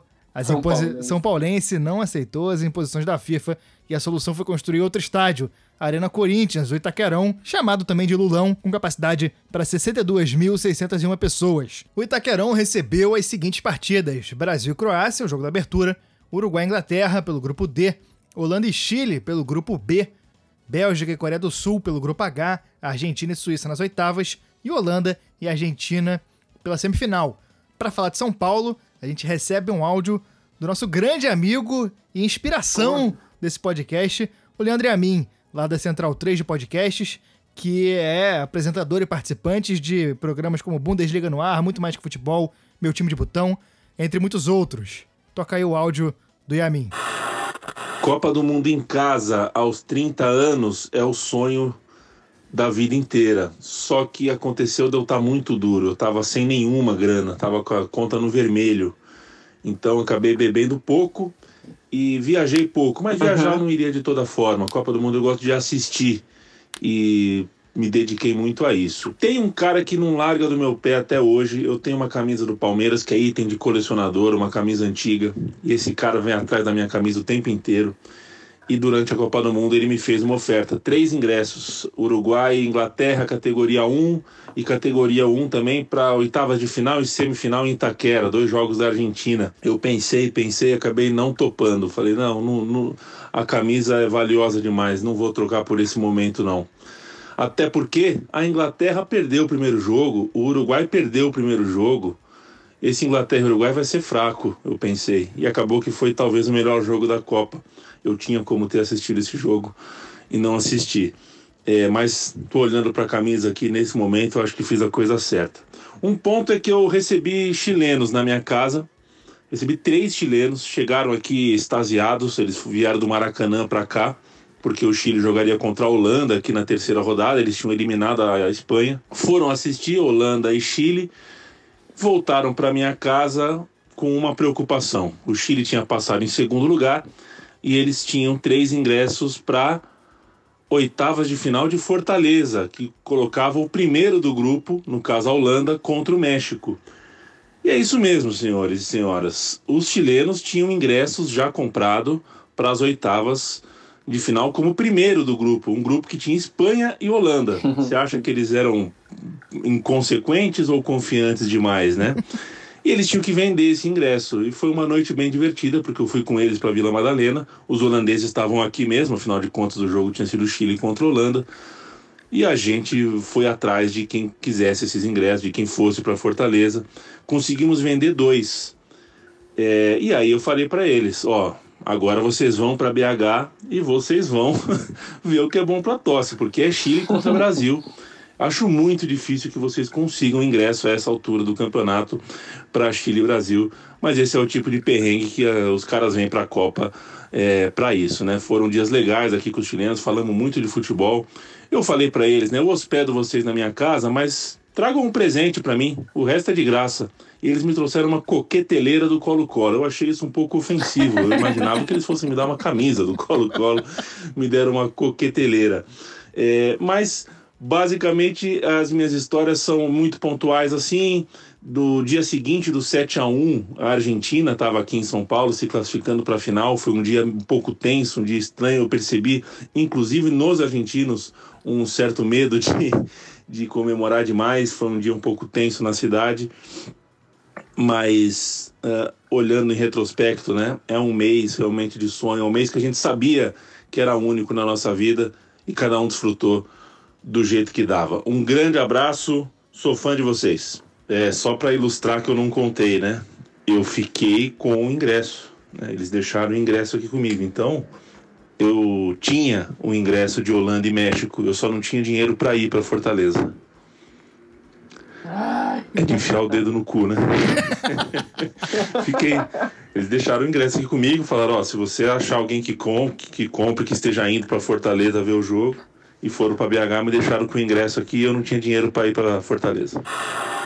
Tá aí a história do Yamin, grande amigo, grande influência deste podcast. O Yamin, eu falei com o Chico isso já, que se o Yamin, se ele escrever um texto sobre a vida das formigas da Tanzânia, eu vou lá, vou ler, vou analisar e vou gostar, porque o que ele escrever, o que ele falar vai ser interessante, vai ter uma poesia, vai ter uma beleza ali que ele só o olhar dos mais treinados consegue ver. São Paulo, né? São Paulo, a cidade que nunca parou pra Copa do Mundo. Não, eu queria... Eu fico besta, cara, da gente ter a contribuição do Bill, do Yamin aqui no nosso podcast, porque é um cara muito querido, muito, muito, muito querido mesmo, muito admirado pela gente, tanto como pessoa quanto como profissional. Eu queria compartilhar uma história dessa época que é muito curiosa. Vou até abrir o meu Facebook aqui pra achar isso. Dia 18 de junho de 2014, às 3h15 da manhã, eu mandei mensagem para ele no Facebook. Falei, Yamin, preciso urgente de um help seu. Preciso conversar com alguém que sei que ama tanto futebol quanto eu amo. Tenho 2 ingressos para Espanha e Chile amanhã e estou muito ansioso para esse jogo. Mas agora de madrugada, os chilenos me ofereceram $1.000 pelos 2 ingressos. Eu recebi $500 de oferta por cada um. O cara, assim, eu paguei $150 em cada ingresso, os caras ofereceram $500 por cada ingresso. E eu falei pra ele, cara, eu tô extremamente dividido entre o preço emocional e o preço material. E ele me falando assim, eu, pra ser bem sincero, recebi uma proposta na cabeça do Palmeiras de 83, que é um tesouro. O cara me ofereceu 2 ingressos, mais 2 ingressos das oitavas, eu rejeitei. Porque eu rejeitei, beleza. E eu eventualmente acabei rejeitando. Fui ver Chile e Espanha, como contei também aí nos episódios passados. Foi um jogo muito especial, foi um jogo de Copa do Mundo no Maracanã. Foi um jogo de ver a Espanha ser eliminada pelo colonizado, né? Foi maravilhoso. E o Bill até me falou assim, eu no seu lugar pegava o dinheiro. Mas foi muito engraçado. Ele falou, cara, é difícil dar esse conselho. Você não tá... Talvez, não sei como é que é a sua situação de grana. A gente trocou uma ideia, 3h30 da manhã. O Chico já estava ébrio, porque o oferecimento do ingresso não foi um momento de sobriedade absoluta, isso foi tem no que ser dito. Gário, foi isso no tem que ser dito aqui. E aí o Bill me falou essa seguinte frase: pense daqui 10 anos. Daqui 10 anos, você lembrará mais do jogo ou mais dos 3, 4 meses nadando bem de boa na onda de $1.000? E hoje, 6 anos depois, não chegaram 10, mas 6 anos depois, porra, meu amigo, eu tava lá no Maracanã, com um caixãozinho da Espanha, pra mandar o Fernando Torres pra casa dele, falar assim, ó, chupa! Aqui é América Latina, porra. Respeita. E o Bill mandou assim, cara, você vai ver o Valdívia. Eu acho que esse argumento aí foi importante também. O Valdívia. Só não viu o chute no vácuo, né? E agora, finalmente, chegando ao Rio de Janeiro. Cidade maravilhosa, cidade berço do podcast Armário da Bola, berço da amizade entre Chico e Gustavo, berço dessas duas pessoas que estão aqui falando besteira há mais de 1h30. Nesse programa maiorzinho. Rio de Janeiro, palco do Maracanã, o maior estádio do mundo. Eu odeio te amar, Rio de Janeiro, eu odeio te amar. Puta exatamente. Que pariu, eu queria muito não te amar, mas não tem como, essa cidade é a melhor cidade do mundo, cidade cara. Tão querida, mas tão vilipendiada hoje com governantes e tudo mais, mas enfim, isso é papo pra outro programa. Rio de Janeiro, palco do Maracanã, o maior estádio do mundo, que foi reformado pra Copa do Mundo. Destruíram o Maracanã antigo pra trazer a Arena Maracanã, com capacidade para 74.738 pessoas. O Maracanã recebeu 7 partidas.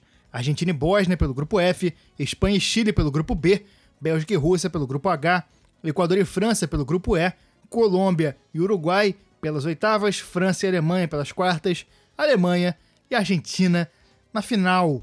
Antes da gente começar a falar sobre o Rio, sobre a final, sobre como foi assistir a final da Copa do Mundo aqui no Rio de Janeiro, vamos ter uma presença de correspondente internacional no Armário da Bola, amigo. Tem que respeitar o Armário da Bola. Temos um áudio de Lucila Schonauer, a amizade que eu fiz durante a Copa, que era estudante de jornalismo na Alemanha e tomou um tempo para viajar pelo mundo culminando aqui no Brasil na Copa do Mundo, e chegou na redação do Lance, pegou um encontro com o dono do jornal, pediu emprego, o cara deu, e ela trabalhou com a gente, e eu fui responsável por ciceronear ela aqui na cidade, fizemos uma grande amizade, fica um beijo aqui pra Lu, vamos tocar um áudio dela aí, que trabalha no jornal Den Berliner Stadtmagazin. Então, eu não me sinto como gringa quando tô no Brasil. Claro, eu sou metade alemã, metade brasileira, então com isso não sou 100% brasileira, não cresci no Brasil, e então meu português também é meio fraco de vez em quando. Assim, eu faço erros gramaticais, eu esqueço de palavras, coisas assim, mas... eu me sinto brasileira, sim. Claro, nesse contexto da Copa do Mundo, trabalhando no Lance, claro que eu fui mais a alemã do que a brasileira. E nesse dia, eu acho que foi o único dia que eu não estive no Lance, porque eu acho que tive algum problema nos dentes, não me lembro bem, mas eu sei que nesse dia eu vi o jogo do 7-1 na casa dos nossos amigos, e a Márcia, inclusive, fala alemão também, mas, claro, nesse momento, vendo o jogo com ela e a família dela, para eles eu era alemã nesse momento, e eu me lembro que para mim foi muito difícil de ver os dois meus times jogando contra... o outro time que eu também gostava. Pra mim foi uma situação super difícil, porque por um lado eu ia ganhar e pro outro lado eu também ia perder, né? Eu me lembro que quando a Alemanha fazia um gol, que eu ficava super feliz, mas claro, os meus amigos ficavam bravos comigo que eu festejei mais ou menos cada gol, porque... porque eles falaram, nossa, gente, agora chega, né? Que aí já foi, eu acho que o 3-1. Foi por um lado legal, por outro lado também difícil, porque aí depois de um certo ponto eu já não podia mais ficar feliz assim, porque eu ficava com agonia também, sabe? Pensei, nossa, gente, tá bom, agora já é quase um momento assim, muito humilhante. Espero que eu tô falando as palavras certas. Você pode me corrigir. Mas, então, pra mim, de vez em quando, foi difícil também, porque, sendo metade-metade, eu me sinto assim... eu me sinto os dois, né? Mas, nesse momento, os meus amigos brasileiros me colocavam nesse lugar de ser a gringa, a alemã. E aí, depois de acho que 5-1, eu também percebi o quê? Eu não posso... é muito difícil de falar agora sobre esse tema, porque eu também não quero magoar os meus amigos brasileiros, né? Com esse resultado. Mas eu também me lembro que quando eu voltei ao escritório no próximo dia, que todo mundo falou, nossa, o time alemão fez muito bem... e que todo mundo tava feliz pra mim também, porque eu, na realidade, esperava outra coisa. Eu esperava entrar aí, que como no Lance também foram, não sei, 90% homens, eu pensei que seria assim, sabe, uma situação mais tensa, talvez. Vendo lá a mulher alemã, mais ou menos. Mas foi o inverso, na realidade, porque todos vocês foram muito legais e falaram, nossa, não, realmente a Alemanha jogou muito melhor do que o Brasil. E se fosse o Brasil, o time teria colocado esse resultado, assim, no rosto dos alemães, teriam, não sei, gritado, teriam... se comportado de outra forma, né? Outra maneira.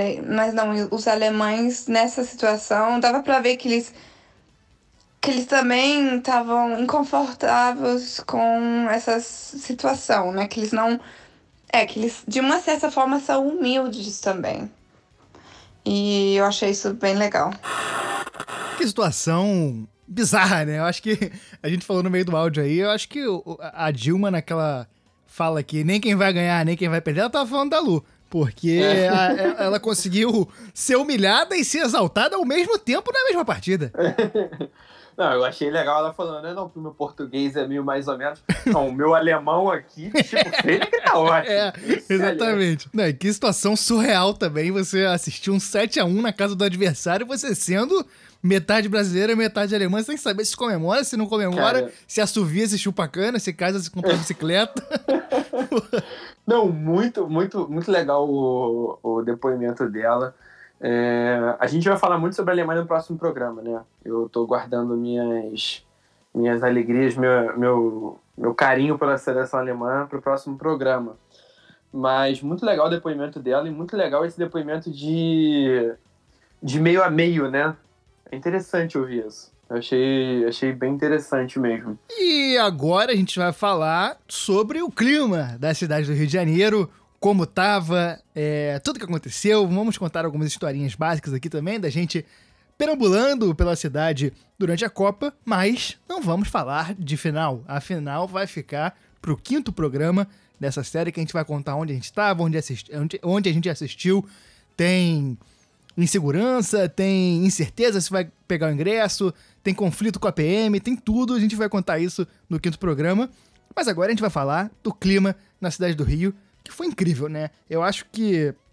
eu não sei se isso é uma impressão minha, mas eu acho que o Rio de Janeiro foi o grande centro dessa Copa do Mundo, onde todo mundo se reunia para a partir de então ir para as outras cidades, e teve de tudo. Tava todo mundo aqui, foi incrível, teve fanfest, teve bebida, teve BG, teve tudo. No meu caso, teve muito trabalho, porque eu tava no lance e eu passei a maior parte do tempo trabalhando, rodando a cidade, conhecendo gente, entrevistando gente.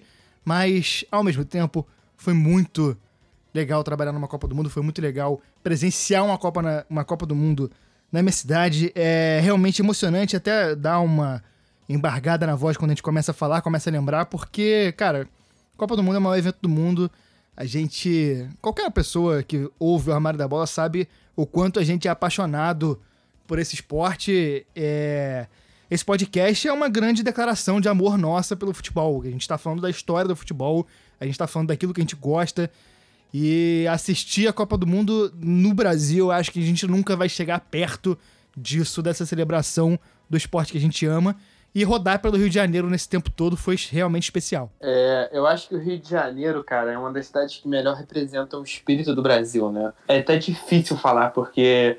foram 2, 3 anos ali que a gente teve Copa das Confederações, Copa do Mundo, Olimpíadas logo depois também, em que o Rio de Janeiro foi o coração disso tudo, né? E é um privilégio inacreditável a gente estar vivo no Rio de Janeiro nessa época, porque estar vivo no Rio de Janeiro é um privilégio. Exatamente. E a gente tem idade pra curtir isso, né, cara? A gente tinha 20 anos em 2014 e 22 em 2016. Moleque ainda, né, cara? Nessa época a gente ainda tá curtindo a vida pra caramba. Moleque, mas com idade suficiente pra curtir, com energia suficiente pra curtir. A gente deu muita sorte, cara, porque o Rio de Janeiro ficou uma coisa de maluco, mas uma coisa de maluco no bom sentido. Ficou uma coisa...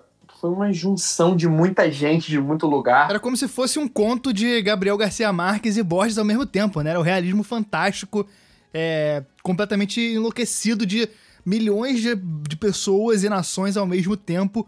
brindando a alegria de, aproveitar um momento feliz, né, cara? Cara, e isso movido pela coisa que a gente mais ama e se emociona no mundo, que é o futebol, cara. Isso é incrível, isso é incrível. Turbinado por outra coisa que a gente ama, que é cerveja, né? Que a gente não pode esquecer, não pode deixar de falar da cerveja. Tem isso.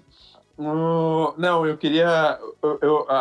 a minha grande história da Copa do Mundo eu vou deixar pro episódio que vem, mas eu queria contar uma rápida história que foi saindo de Argentina e Bósnia. Eu tava com o meu então chefe, Rafael Araruna, e ele falou assim: Chico, a gente tem uma festa aqui que vai rolar lá no Vidigal, que se pá, vai um pessoal da NBA, o Rafa se amarra em NBA.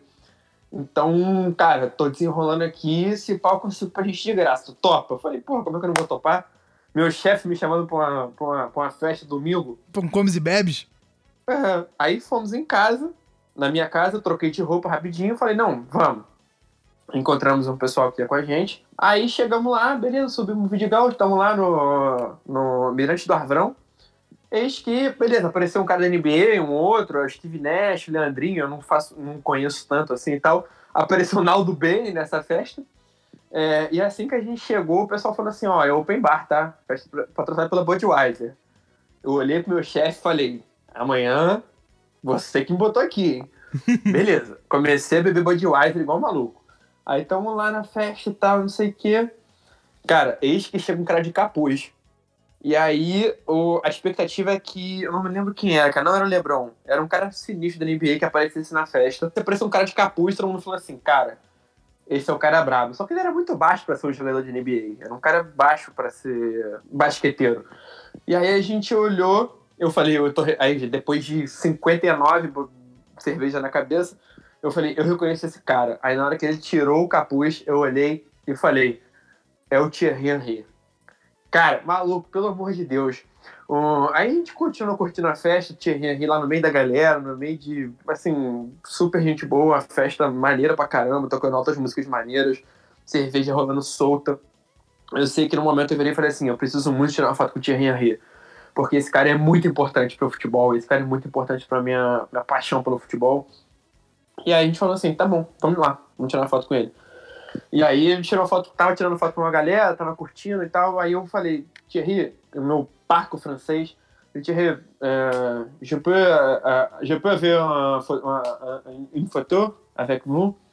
Aí, não, sim, claro e tal, não sei o quê. Tiramos a foto e eu declarei, olhei para ele no fundo dos olhos dele, com meus olhos brilhando, e falei assim, vous êtes incroyable, você é incrível. E aí ele, oh, merci, merci. E eu tenho essa foto com o Thierry Henry no Vidigal, por causa da Copa do Mundo, sabe? É muito gostoso falar sobre a Copa do Mundo, e é muito legal ouvir pessoas de vários lugares falando, né? Quase que eu roubo teu encerramento aí. É isso, né, cara? A gente falou muito de Copa do Mundo, deixamos esse programa aqui pra ser um pouco mais especial, pra falar daquilo que move o futebol, cara. A nossa paixão pelo futebol não é só paixão pelos gols, como a gente falou no começo do programa, é paixão pelas histórias. Quem faz o futebol são as pessoas, e as pessoas que estão no campo e as pessoas que estão fora dele. Porque quem viveu a Copa do Mundo também fez ela. E a Copa do Mundo só foi tão especial, só foi a Copa das Copas, só foi a melhor Copa de todos os tempos, por causa das pessoas e por causa do povo brasileiro. Um abraço aí, Polodum. O Márcio Canuto tá aí enlouquecendo com esse encerramento do podcast do Armário da Bola. A gente agradece demais todo mundo que tirou um tempinho pra gravar um áudio aí pra gente, pra contar história. Gente de tudo quanto é lugar, vários sotaques, uma mistura de sotaques. A gente foi a Babilônia brasileira aqui nessa edição. E Chico, seu destaque final. Eu vou deixar meu destaque final pra agradecer muito, muito, muito, muito, muito a cada uma das pessoas que colaborou aqui com a gente hoje, pra esse caleidoscópio, esse mosaico que a gente montou de toda a Copa do Mundo. Como a gente falou, a gente não escutou os áudios antes, então foi muito legal ir ouvindo os áudios e vendo que as pessoas contribuíram de uma forma muito legal, com histórias muito legais, com momentos muito legais pra gente. A gente conseguiu contar com a contribuição de pessoas que a gente ama e admira e que a gente fala aqui o tempo inteiro, cara. Porra, quantas vezes a gente já falou de Nepo Primo, de Yamin, de Renata, de várias pessoas que contribuíram aqui com a gente hoje. A gente já agradeceu, já mandou salve várias vezes e finalmente a gente teve essas pessoas junto com a gente agora pra falar de Copa do Mundo. E não é de qualquer Copa do Mundo, é da Copa do Mundo. Da Copa do Mundo 2014, nossa paixão, nosso amor, nossa admiração. É muito legal contar a história. Eu particularmente gosto muito de contar a história, mas mais do que contar, eu gosto muito de ouvir história. Então foi um episódio que me deixou muito feliz. Eu tô com pena de você que vai editar, que vai ter que cortar coisa pra caramba, porque tá longo pra burro. Com certeza um dos episódios mais legais que a gente gravou, que me deixou mais feliz que a gente gravou. Meu coração tá explodindo de felicidade aqui agora. Chegamos então ao fim desse episódio especialíssimo sobre a Copa do Mundo. Mais uma vez agradecemos a todo mundo que guardou um tempinho para mandar um áudio pra gente. Agradecemos a todo mundo que escuta a gente. Cara, a gente ama esse esporte, a gente tá amando fazer esse conteúdo, a gente tá gostando demais de produzir toda semana, discutir pauta e tudo mais. A gente agradece a todo mundo que escuta, todo mundo que compartilha. E todo mundo que vem falar com a gente, venham falar com a gente. Quem não contou a história aqui, conta a história, manda no Twitter, manda em qualquer lugar, fala com a gente. Vamos falar de Copa do Mundo. A gente está passando por momentos difíceis, com pandemia, quarentena, governos fascistas. Vamos lembrar de coisa boa também, porque a gente precisa disso para seguir em frente. Isso tudo vai passar e vamos, enquanto isso, lembrar de momentos bons. Ó, você sabe, para encerrar... Tem que fazer o EA, exatamente. Yes! Conta aí, amor. faz a é isso, tem que fazer o aquecimento. É. Isso, aquecimento vocal. 1, 2, 3 e... Oê!